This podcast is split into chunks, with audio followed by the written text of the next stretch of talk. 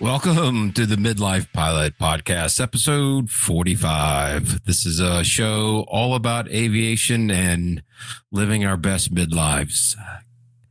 Hello to everybody from wherever you're reaching us from, YouTube live stream or from the audio podcast world. My name is Ben. I'm a instrument rated pilot based here in Atlanta, Georgia. And tonight with me, as always, is our co-host Brian from the deep in the heart of Music Row. Hello, Brian. Hey, Mister Sage, Mister Ben, how are you? I'm good. Haven't heard the Sage name in a while. I'm not sure how I feel about that. Also joining us from the West Coast, our sport pilot extraordinaire, Ted Flysport. Hey, Ted, what's up? Hey, doing well. How are you? We're good. Got nice fall weather here in Atlanta. I am... Um, have had my license for five years and I've never taken my mother-in-law flying, and I'm going to fix that tomorrow. Oh, really? So we're going to fly up into the mountains and see how the leaves are looking. I, from Brian's report earlier, uh, it seems like they're kind of right in the peak of the season. It's starting. It's starting. Yeah. Well, we, we, yeah, we flew to um, uh, Hillsville, uh, Galax, Virginia, K H L X.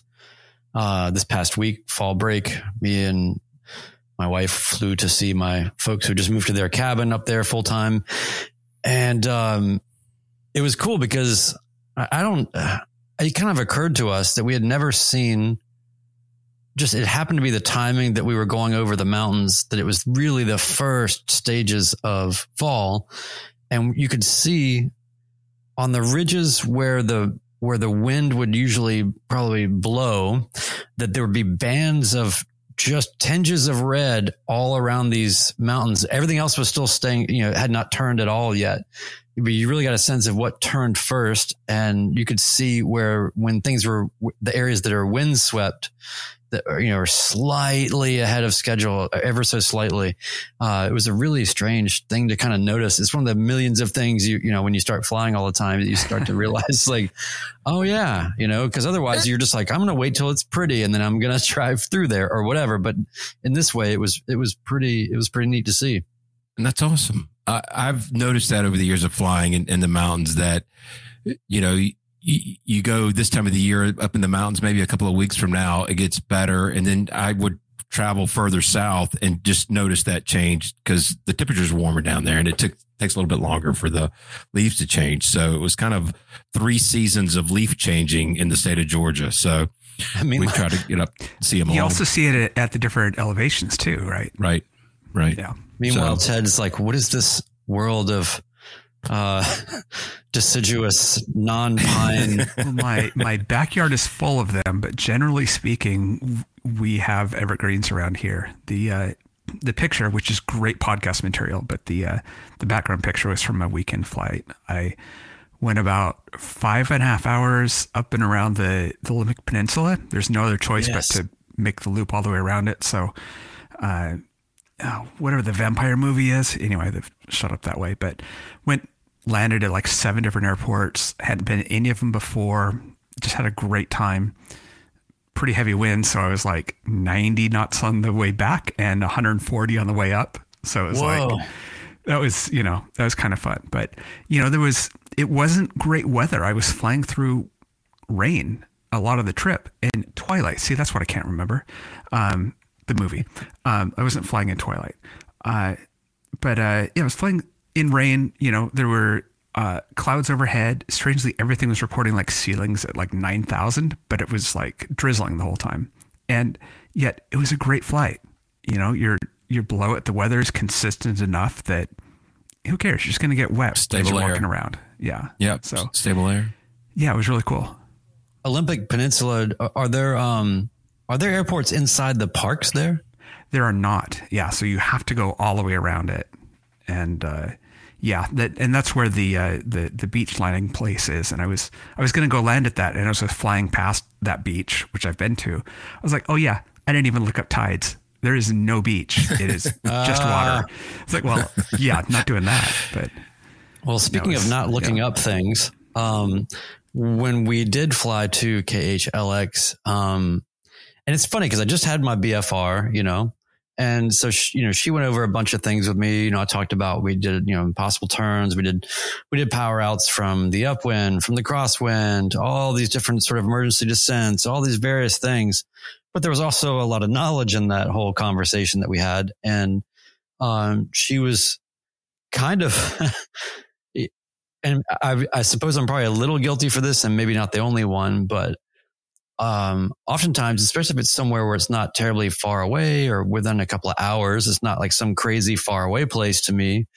I don't necessarily all the time open up the chart supplement and read all the little details about, you know, some of the airports that I go to. Some, most of the time I do, especially if it's like something kind of significant, but a lot of times it's like, ah, you know, just going to go bum around, you know, and I'll, I check NOTAMs, and, you know, I look at comments, and I look at a lot of stuff from the sort of the readily available for flight view, but I, I do admit that I probably should be digging into to the chart supplement a little bit more deeply. And I'm sure when I get into my instrument, uh, more deeply, that that's going to be pretty, you know, more ingrained. But, um, but the thing is, is that, uh, she used the example. She said, cause we went to some, oh, we did an emergency descent to this airport, uh, Litchfield, which is north of Bowling Green. And, uh, it had quite a slope. And, um, granted, I didn't even really know that we were going there. So she wasn't holding me to test for it, but she was just saying, now, if you're going to an airport like this, you should probably know that the grade is like this, you know, before you get to it. Right. And then you got to make decisions about, uh, based on the winds, you know, you're going to go uphill with the, you know, into the wind, you're going to go downhill with the tailwind. Like, what are you going to do? And, uh, all that. So, you know, we went through a lot of that stuff, and, and, uh, and then when we arrived at, uh, K H L X this past week, sure enough, I'm on final, and I'm like, wow, this is weird looking. Um, and, uh, was very much on a, a downwardly, uh, sloping, uh, runway. And so when, when we, when we landed, uh, Katie was, she said, um, uh, well, that was, uh, what'd she say? Like, that was a, that was a good landing. You know, kind of like, you know, and, and it was because I had planted it. It, there's something when you're, when the runway feels like it's kind of going away from you, you're not going to do the, at least for me, I'm not going to try to finesse a, a, a greaser in that scenario. I kind of want to just get the thing on uh, the down. Ground. It wasn't a hard landing, but she just noticed that I, I did not. A little stiffer than normal. Yeah. A little, yeah. A little more pronounced, yeah. Deliberate. Yeah. I like to call so it. So it, it's funny. I always remember to check the chart supplement, usually about fifteen miles away from each airport that I go to, because the one thing that sticks into my mind is, I wonder if this is a right pattern or a left pattern. Oh, yeah. And then and then that spurs me to go check the chart supplement and then see if there's a grade and do all that stuff. But it's usually, it's never before the flight. It's always about ten miles out, like kind of at the last minute. So I try to do that. But when I was in SoCal, I was going to, from Camarillo to Oxnard, which is like six miles, and it was one of those loop flights where you're just landing at a bunch of airports, so you're not like focusing on your destination airport, and they're both towered deltas. And I take off from from uh Camarillo and get to the halfway point, and I'm, there's a lot of traffic, so I'm trying to get switched over, and they're like, did you did you listen uh to the A T I S? I'm like, nope. Like, okay, come on in, you know. It's like, I, it's everything's so fast, I don't have time. And I land, and they're like, so you're doing touch and go. I'm like, no, I'm just doing a full stop. I go to pull off, only, and it's like a six thousand foot runway. All the taxiways are closed except at the far end. And mm. if I would have listened to A T I S, I would have known that. So yeah. They had to tell people behind me to go around. I had oh. a long way to taxi back. And I'm like, hi, it's, it's me. I'm the problem. Yeah. I'm the problem.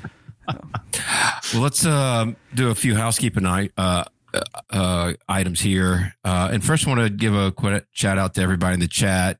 Wendell Geek, Joel, Jeremy, Dan, got Biff and Todd, Jeremy. I think I saw uh, Juliet Echo Foxtrot in there as well. Uh, glad y'all are all with us. Um, make sure you hit the like and subscribe button. If you're watching to watching us on YouTube, uh, audio podcast is available on Spotify, iTunes, or wherever you get your podcasts. I'd also like to give a shout out to our new supporters since last episode. We have Michael D, Greg G, Evan Schaefer.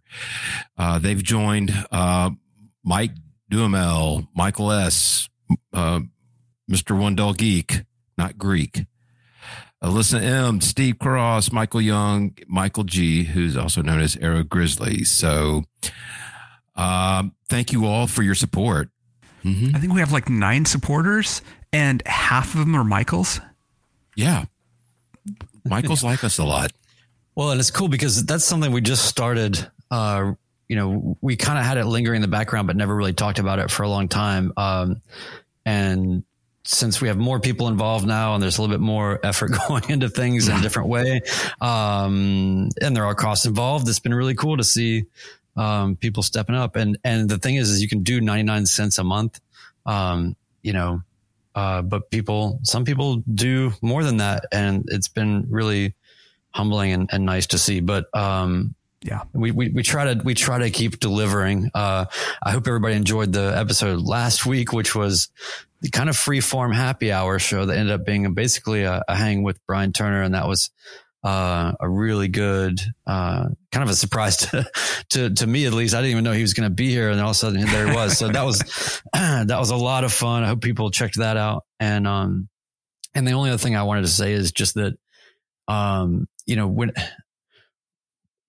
we don't talk about our metrics, you know, necessarily, or share that information just because no reason, uh, nobody cares, but whatever. We don't really publicize that stuff. Um, but I will say, um, you know, the podcast has always been on a sort of a steady growth thing over the last couple of years, but now that we've kicked into another gear and doing it weekly, uh, we are seeing, you know, uh, exponential, um, growth. And so that's been really cool to see. So thanks for the support and thanks for the absolutely sharing it out. And thanks for you guys coming on and, and, and saving the day. You know, when, when yeah. Chris just left us just high and dry, you know, oh, like abandoned, he just yeah. abandoned us. Yeah. So, and, and know that those contributions go to help. We do have some expenses that we incur to put the podcast on. And so, um, we're, uh, we're thankful for that, and, uh, keep them coming and, and share this with your friends. Um, you know, we midlifers, we're not scared to talk to our fellow midlifers and just let them know what's going on. Don't share it with your friends that don't care about aviation, uh, because you've probably already shared enough with them that they don't care about. But I mean, you know, you know, go ahead, go ahead and share it with them. Share it with them. They may want to learn how to fly. but like, but thanks. So, well, yeah, exactly. Uh, Robert L, welcome to the podcast. We're, uh, podcast. We're glad you're you're listening to us. Um, So uh, why don't we get started uh, with a little uh, training topics. Uh, Ted, I see you have in our notes. Um, you've got a video to share with us. There's been a- We're not going to show the video, but there's a but literal climb out video. We'll we'll share yeah. this in the in the doobly-doo for people who are listening on the podcast and everything else. But my shared my, in the what? The doobly-doo. The doobly-doo. Come on, that's, what's that? That's below the show. It's it's the it's the notes. The doobly-doo. The doobly-doo? Everybody knows that. Yeah. I've never, you ever have moments in your life where you're like, I've never heard that word or term in my entire life. How did I make it this far? And never, I've never heard that. I've never heard that expression. Or is that, is that it is legitimate? About a one percent thing. It is, it is a very, but, but it's the word that describes in the show notes very well. Doobly-doo? I like the word. Yes. Yeah. And I'm only acting like I've overheard it. I've heard it one other time. So. I know how to fake it better than you do. uh, Mike Rugnetta, P B S Idea Channel is is the person who says that the most. But uh, uh. So anyway, C F I SAM, Northwest Aeronaut. There's many C F I SAMs, just like there's everybody who's a supporter is named Mike. It seems all C F Is are SAM. In this case, Northwest Aeronaut SAM has a video up that's, you know, lots of thrust on takeoff. And you're like, okay, cool. You know, another C F I video, except for it's real. And uh, he was out with a student and they were uh, taking off into the trees at my favorite tiny airport and uh, about two hundred fifty feet up. And you just see him scrambling for the throttle in the one fifty, just, you know, and, and you see him slamming it in. Well, it turns out that that didn't actually help. It wasn't the throttle backing out. It was something with the engine. I'm going to say a carb seal, but nobody knows. So he went around the whole pattern at three hundred feet. And from that point of two hundred fifty feet, losing power and thinking, I'm going left for the open field, to I wonder how far I can make it, to getting all the way back around. And poor student pilot in the left seat, you know, uh, I guess I should always fly with a, with a C F I in the right seat for that kind of situation, but he did a great job at it. It's a great, you know, that seems to be the, uh, the topic of the year is loss of, of thrust on takeoff. Uh, so it's a great video of that. Definitely recommend watching it.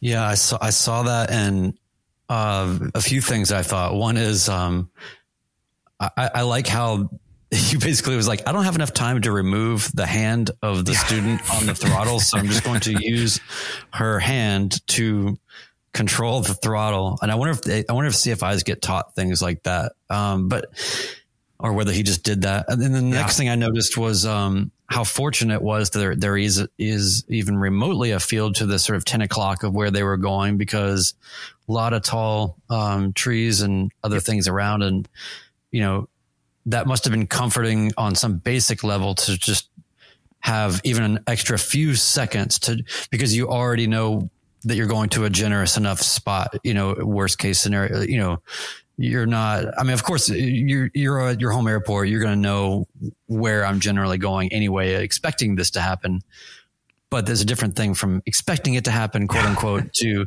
it actually happening and at what altitude, and then how is this all going to yes. shake out. So I thought it was cool to see how he handled it. And then I will say that I have my lingering question from, the, from that and other examples that I see is, you know, there, cause there was also, there was, um, there was an actual fatal accident here near me here in Tennessee.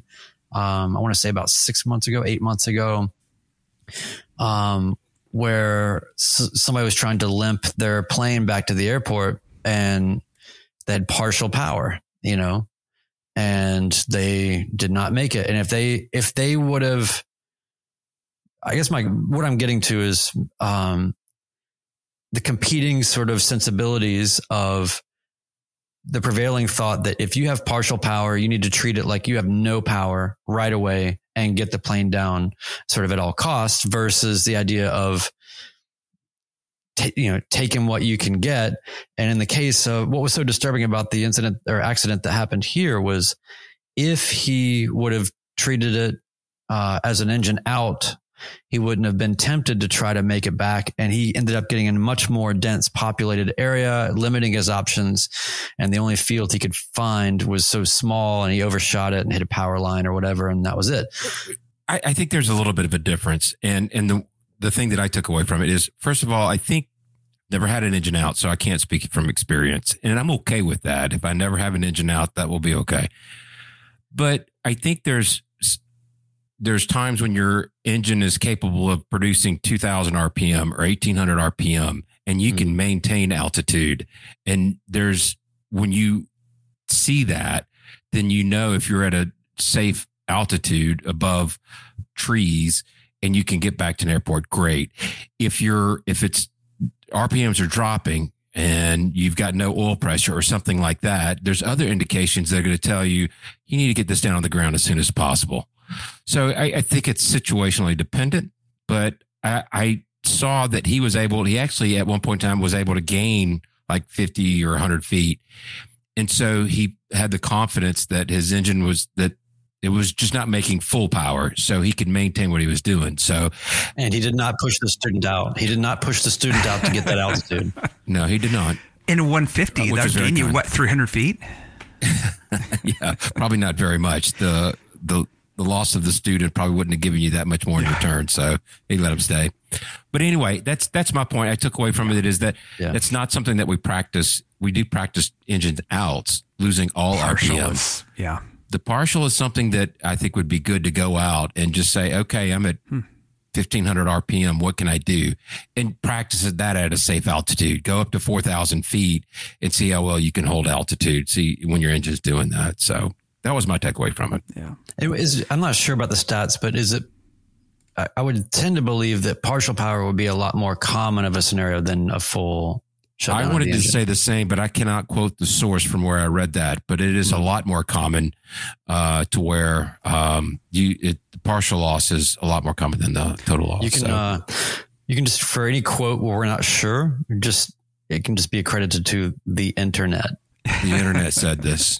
I read it on Facebook. That's another yeah. source. So the other training topic that happened the last week was um, inside our, our community, inside our Discord, we had a um, an I F R uh, debrief from someone who did their check ride.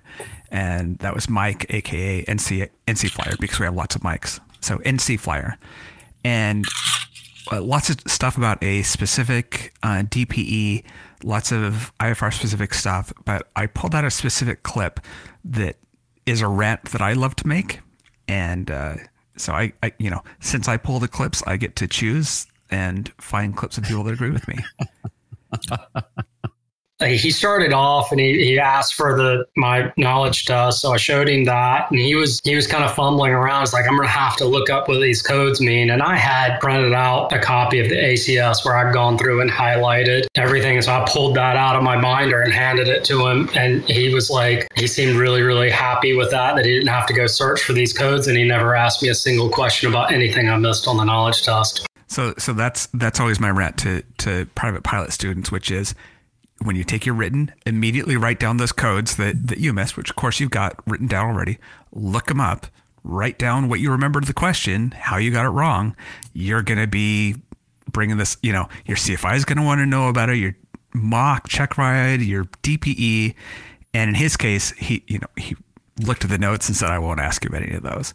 So, um, we'll share, uh, mine. I dug back into my archives and, uh, found the, the list of, of the codes of what I'd gotten wrong. And, uh, you know, uh, carbon monoxide symptoms and uh, minimum safe altitude and things like that. And so I wrote down what it was, and I always carried that sheet with me. And it's kind of the start of your check ride binder. And so that's, that's my recommendation, is write that down.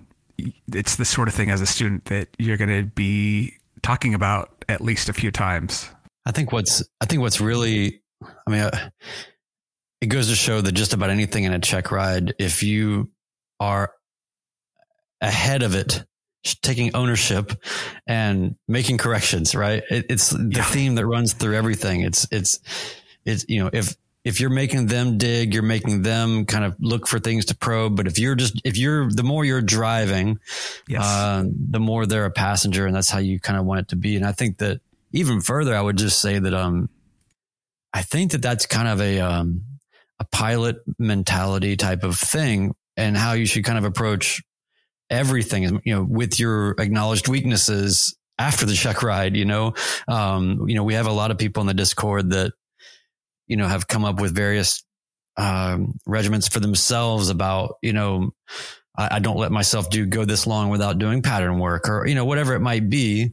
And I think that there, I think that just speaks to a larger thematic thing about sort of owning your um, being a pilot in a way that is looking at your weaknesses and uh, and acknowledging them and not hiding things or from yourself or others, uh, and just ownership.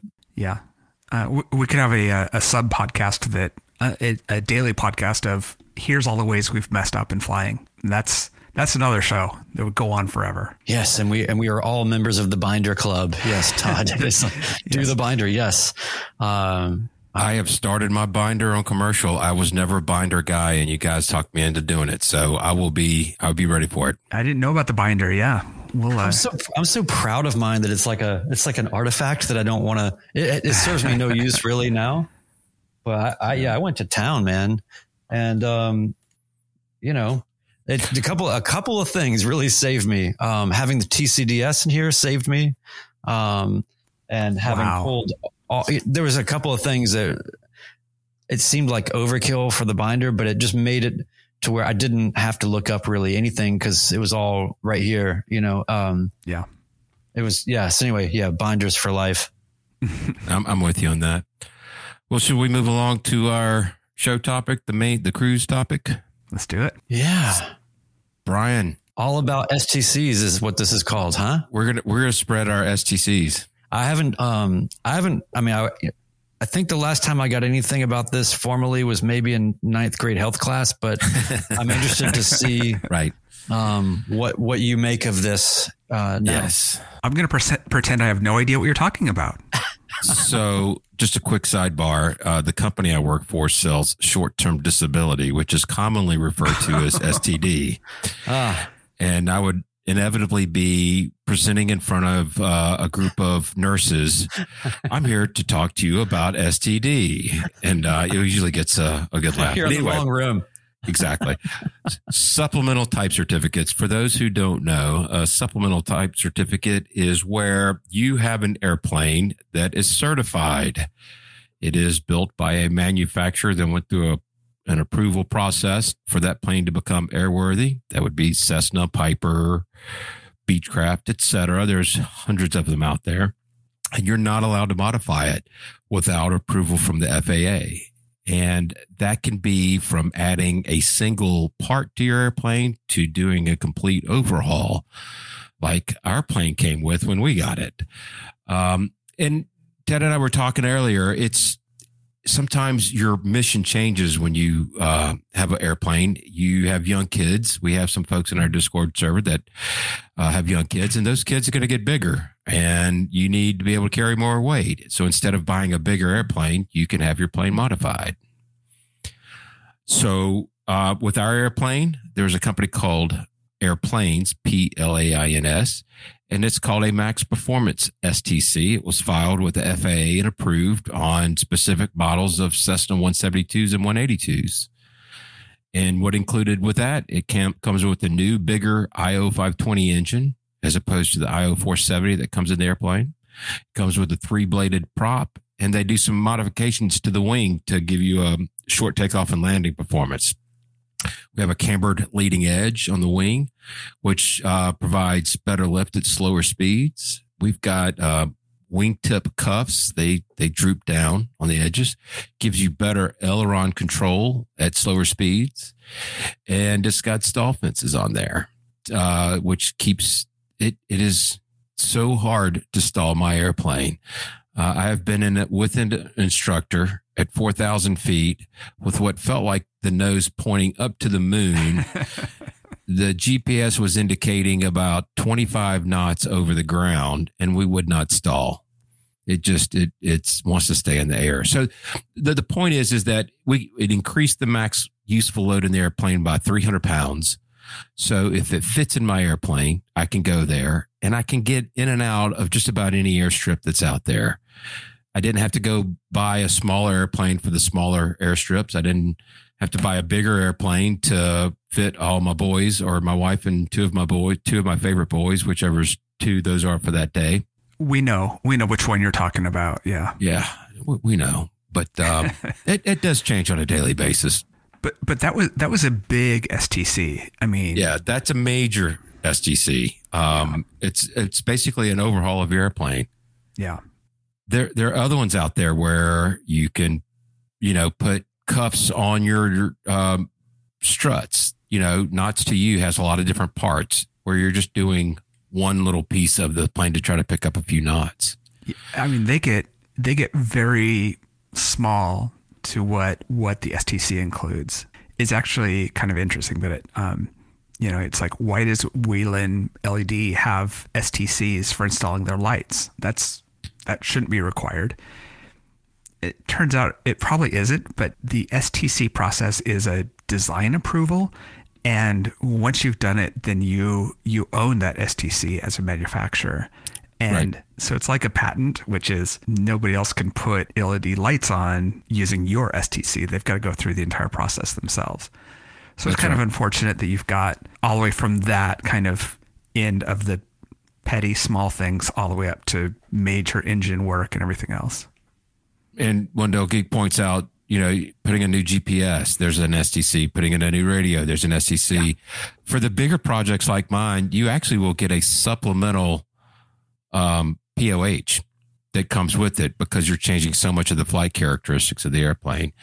Um, and we kind of have to marry that with the original P O H of, of, of the plane because some things will apply and some things won't.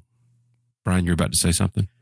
Well, I was just curious as to what your thoughts were on the, I guess, sort of success or viability of the modality of the S T C in terms of like, of course, if you're going to throw a different engine in it and a different prop and do all this crazy aerodynamic things and really change the way that the plane flies and handles and everything, almost make it a new plane, that that kind of thing makes total sense to me. But as a new airplane owner myself, you know, when I think about, you know, when, you know, and like Mark mentioned, um, uh, new G P S or a new radio to, to the idea that, it's funny because, like, for me, from an I'm, I'm an audio guy, right? So when it comes to like racked audio, it's like if it's if it fits in a two space rack, it fits in a two space rack. It, like, it's not going to be, you know, the weight, account for the weight and move on. Like, I don't know why, you know. So so those kind of things make me wonder how. And I'm sure that more experienced people than myself have an insight to this, but it feels like it's a little blanket and a little exploitative. Um, and ultimately, I suppose it's just designed to uh, absolve as much liability as humanly possible. Yeah. Well, Joel in the comments said that he's got uh, seventeen S T Cs and two field approvals on his plane. And uh, that is a good argument for experimental and things like that, where it's like, Wait. I can prove that it the- works. Uh, th- the other thing is uh, uh, Mike Bush really likes to argue that they're not necessary in a lot of cases, that things that are done as an S T C could probably be done as a major or even a minor uh, change to your airplane. The difference between major and minor is kind of whether messing it up would affect the flyability of your plane. But his argument is that a lot of these things you shouldn't be scared of, and you should, your mechanics should be marking them as, as a minor change to the plane. Is there a specific example of what that might be? Well, I mean, take take the example of, of a G P S. Uh, or um, changing wheel pants if there wasn't an S T C required for it, right? Mm. What's what's the difference between putting on a a uh, a new front wheel pant uh, from a different manufacturer, and and well, and parts replacement is also different than making modifications, where S T Cs are about mods. Also, can I can I just insert something here? Disclaimer. We are idiot pilots trying to sort this stuff out and should never be considered the primary source of any information that has to do with safety or absolutely anything. Uh, not, don't even try to buy stock in our humor. Like, it's not, there's no, we have no credibility and we shouldn't even be talking. No, I'm just kidding. But it's good to talk about, but I do just want to sort of reflect yes. that we have, you know, this is our, we're just talking here uh, about things we talked about. That's right. This is what we do in the hangar. Um, we, we talk about these things, and it's really meant to get the, the, the discussion going. If somebody wants to ask, um, my friend, Nathan Ballard, who just joined us a little while ago, mentioned the Gammy's G one hundred uh, avgas S T C. It's going to be really impactful. I'm ready to see that take a hold. I'm ready to see some gas prices come down and actually maybe help the environment in the process. So um, that's a, you're right. That is a huge one. Yeah. Even if it's the same price, it's still a big, big win, you know? Yeah. Not having fouled plugs would be, uh, would be nice. Yeah. Imagine that. But you know, we were looking it up, and there's, a, there's a lot of S T Cs, right? Besides the, And Knots two U is a great one to look at because they've got lots of speed mods like flap seals and vortex generators and wheel pants for different sizes, which is kind of cool to go look at. It's like, oh, you've got a one fifty, you want to put on six hundred by eight tires, or, you know, six hundred by sixes. Like, those are, those are big tires. Oh, and you can still get wheel pants for it. That's kind of cool. Um, so they have a ton of S T Cs, but there's a lot of others too. What have you seen, Ben? You've seen um, different manufacturers. Of course, I'm a little partial to the one eighty-twos, um, but I have investigated many of them. Uh, Texas Skyways has one where they put a canard on the front of the uh, front cowling. Um, Katmai Kenai, that's the one that do the canard, not the Texas Skyways. I stand corrected. Um, they're float kits. You can do... Put floats on your planes. That, I mean, you know, I didn't even think with, out there. I didn't even think with float kits about how big of a deal that is. It's like, okay, you just bolt on floats. But um, Skywagon University, who does these amazing YouTube videos, it's like, here's a plane. Let me tell you the difference between a Cessna one seventy-two that's a nineteen sixty-eight or a nineteen sixty-seven. Here are all the big changes, you know. And he he's he just goes in deep and all that. But he did one recently that was showing a plane that that's been float equipped, and there are doubler plates. They're you know, um, modifications to the fuselage in so many places. And you're like, oh, that makes sense, because landing is hard on these, and it, you need that, that extra strength. And so to see him walk all the way around the plane and show, you know, all these reinforcements is really cool. Right. I love, I love that channel. I really like the video. He did a longer one that's just uh, breaking down all the uh, Cherokee um, versus Warrior versus, you know, just a whole Piper kind of breakdown. Uh, and it gets into, you know, he, yeah, I love the detail he gets, you know, it's like, okay, if the, if the, if the stabilator has indented, uh, you know, versus, you know, like sort of convex versus yes. concave, then that's an indicator of this and that and the other. Like, I learned so much from just that one video when I was getting into Cherokee world. Yeah. His, his videos are great, and he's at a really cool airport in NorCal oh, too. So, yeah. Uh, so one of the S T Cs that I saw is, it's called the one fifty one fifty kit, which is one hundred fifty horse in a Cessna one fifty. So it's the upgrade to put an uh, oh three twenty in, in your Cessna one fifty. Thought that was pretty cool. Like a, that seems like a reasonable upgrade over the oh two hundred. Brian, that's like putting a Chevy big block in your um in my Celica. Ce- Celica. It's only a it's only a three twenty. That's a, you know, that's a, but it's in a, a one fifty. True. Yeah. And and w- what's the point? I guess you go a little faster, but yeah. It's a one fifty. So I mean, so in the summer you can climb at uh, more than two hundred feet per minute. There you go. I guess that might yeah. be it. But I guess also your fuel burn. You don't have big big tanks, so you're going to be getting fuel like every forty-one minutes or whatever. but but, uh, but I mean, you know, it's like like when I get when I did my tailwheel on a one forty, and and it was in the summer, and climbing out at, you know, one hundred feet per minute, one hundred fifty feet per minute. Um, oh man. And he, I mean, he he obviously he, he babies the plane a lot too. The instructor owns the plane, and anytime I would kind of dig into a climb at all, you know, you, you know, we have to be kind of gentle with it. And, you know, so you kind of, I felt like we were nose down while we were trying to climb. You know, so it was so flat of a profile, but, um, but I think that, you know, whatever it is, maybe ninety horsepower, I don't know what it is, but, um, boy, that's, you know, it was great though. When I got back in, in, uh, Lucy, you know, flying a Cherokee one eighty felt like I was in Ben's plane. uh, Point the nose up to the sky, right? Yeah, that's a cheaper upgrade. Is just go fly a completely like like a half as powerful plane as what you normally fly, and then just get back in yours. You're like, I don't need anything. That's exactly right. Yeah. So I need to stay out of the turboprops, is what you're telling me. You need to go. Yeah. If you if you yeah, I need to go fly a turboprop and then get back in mine, and I'll feel really bad. Oh man. No, you, yeah. do, you do the opposite. Go just go go fly a one fifty for a while or whatever, and then. You'll you'll feel like you need to get like a five point racing harness for your, your flying. So I saw the Wipaire when I was looking at their, because they make all the float kits, or they're one of the many manufacturers of float kits is Wipaire, and they make this thing called the Boss one eighty-two. And I was like, hmm, what is that? That's putting an I O five eighty into a Skyline, into your one eighty-two. So three hundred forty horsepower into a three forty.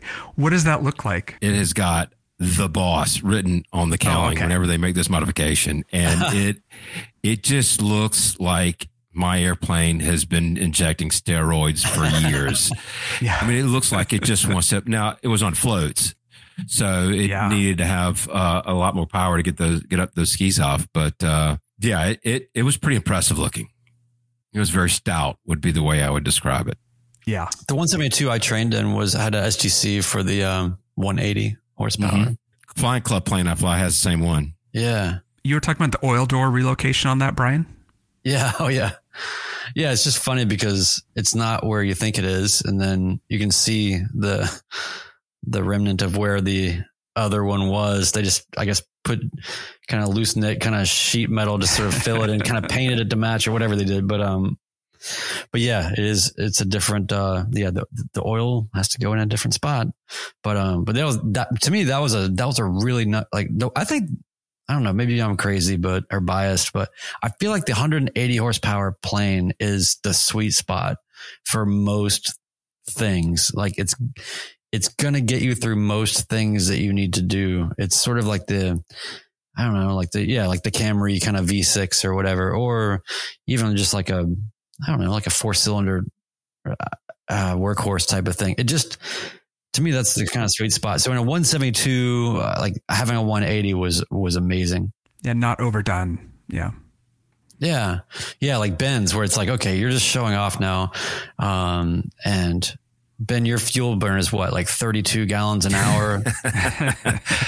It is, uh, we're averaging about fifteen and a half, sixteen gallons an hour. Ooh. Um, but we're not getting it. What the sad part about that is, is we're truing out at about one forty-five knots yeah. at sixteen gallons an hour. And there's Moonies out there that are getting thirty percent more speed at half the fuel burn. So, um, but I, as I always say, if it fits in my airplane, I can go. It's, yeah. uh, it can carry just about everything. So yeah, yours is like your, it's like, um, you know, like the older cars that just, they just didn't even need to have an overdrive gear because no, no highways were over fifty-five miles an hour. And then you try to drive like a four speed anything now on the highway and you're doing like sixty-five hundred R P M, you know. It's a nineteen sixty-eight Ford F one hundred. That's yes, what it is. It is.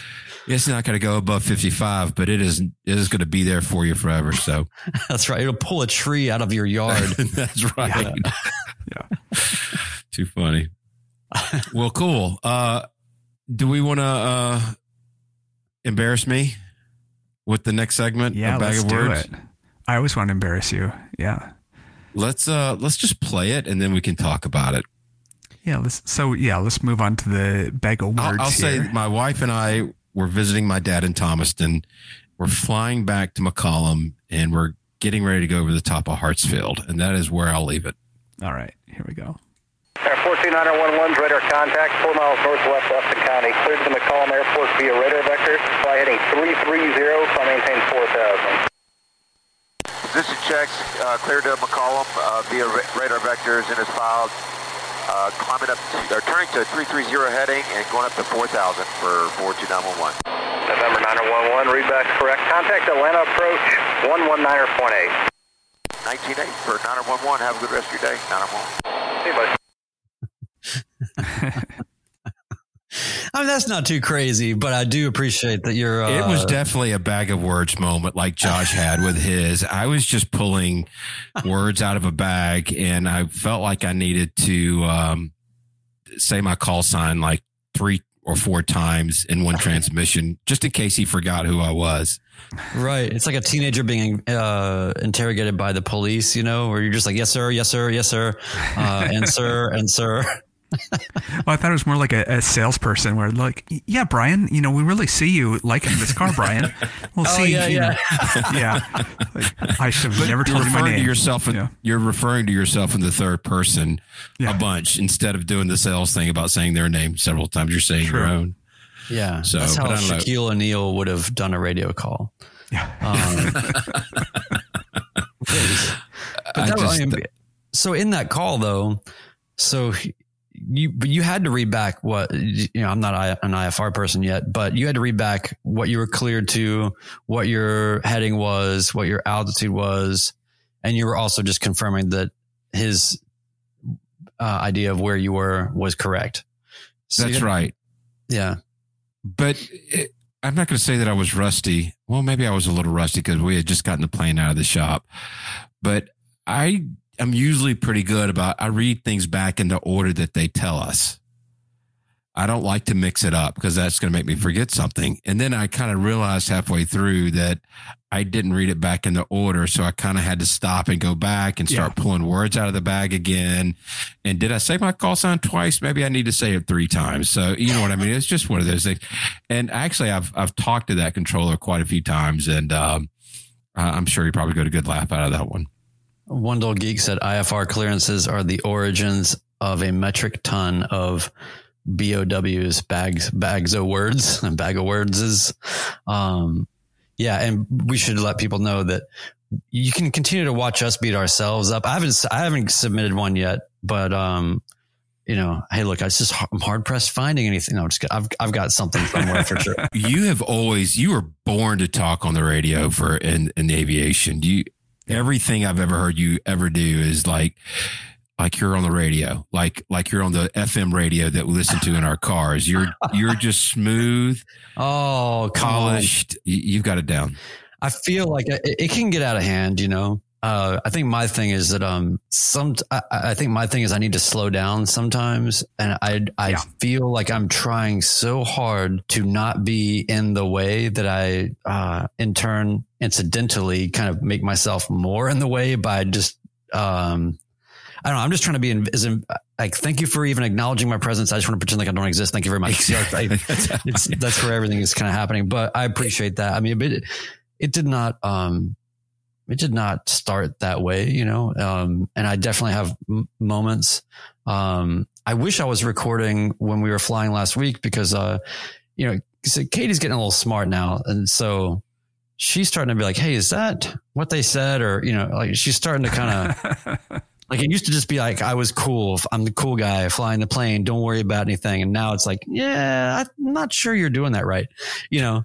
And um, she knows the, too much. She knows too much. And the thing that I did, um, oh yeah. So the game, I was just getting handed off from one center to the next, and um, and I put in the frequency in the standby, but and then I got distracted for a second, and then went back, but I never toggled it, or I did, and the button didn't take, and I just didn't confirm, and I called back and said, okay, you know, uh, Indy Center, Cherokee five oh one six Lima. five thousand or whatever, whatever. I was.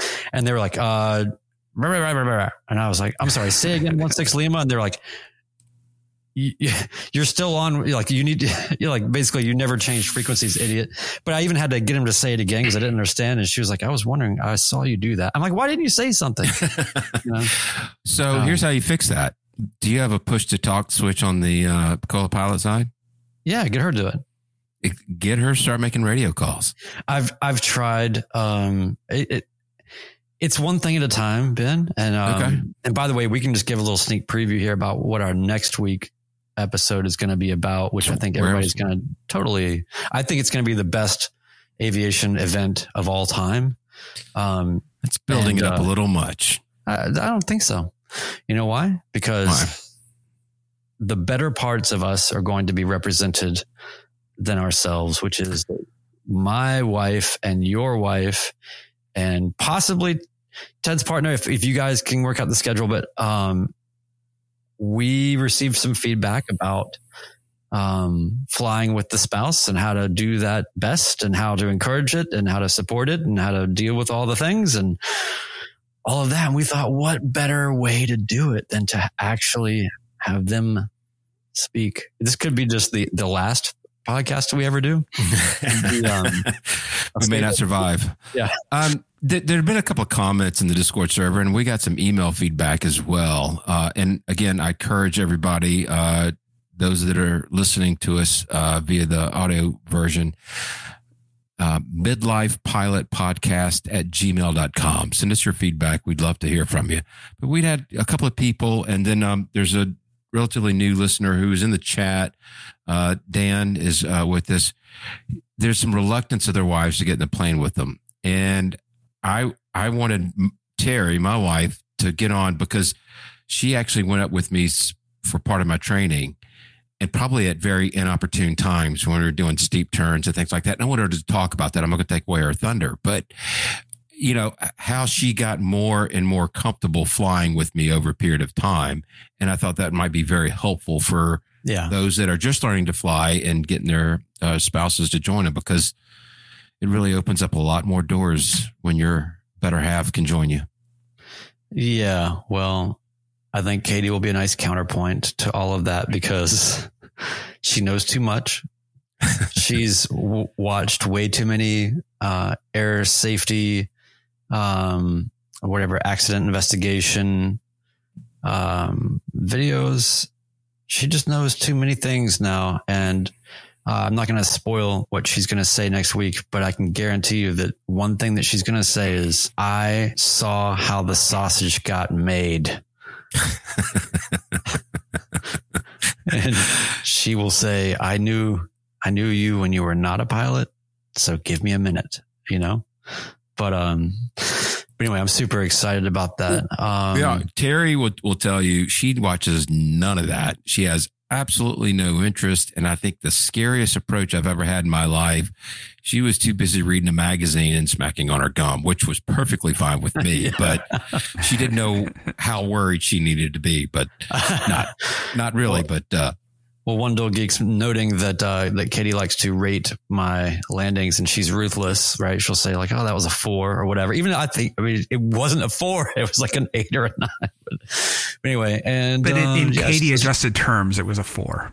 Yeah. Yeah. There, there's a whole bias there. It's a bias, but, uh, but I will say, and I'm going to make her say it in front of the world next week, that the landing that I had coming back in to Bowling Green after our trip, uh, was possibly one of the best landings that's ever happened in the history of aviation. Um, probably in the top five. Um, so Terry's going to argue that my trip down to Thomaston was probably a zero G landing, and coming back, I thought was pretty good. She's like, nope, not compared to that other one. That was, that'll oh, be no. the, everything will be rated based on that. So we might be a little bit of an argument going on there. Right. It's kind of like anniversary gifts, you know, it's, it's like, oh, last year's was better. I did, I'm sorry. Like, I don't know. I yeah. did my best here. So make sure to, to set the standards in the correct order. You know, have a, have a bad landing and improve them as you go. Never have yes. Save that good landing until she's not in the plane. Yeah. Set the bar low. She, and Katie will also mention uh, how much she loves flying over mountains when I uh, had a wing get lifted up. But um, anyway, we'll talk more about it. Um, but super excited, super yeah, excited. Looking forward to that. So um, we'll wrap that up here. Again, like, subscribe, share with your friends, please. We appreciate all the support. You can support us on Spotify for as little as ninety-nine cents a month. Is that right? Or is it episode? It's ninety-nine cents a month. A month. I mean, yeah, so that's tw- that is, so to be clear, per episode, that is less than twenty-five cents. That's right. Per episode. And, you know, we're not trying to get all Sally Struthers about it, but it does help. It does. We've got expenses to pay, and uh, we really do appreciate everybody's support. It really means a lot. Oh, so. Just one more thing. Sorry. Please. Ted does, Ted does such an amazing job of show notes.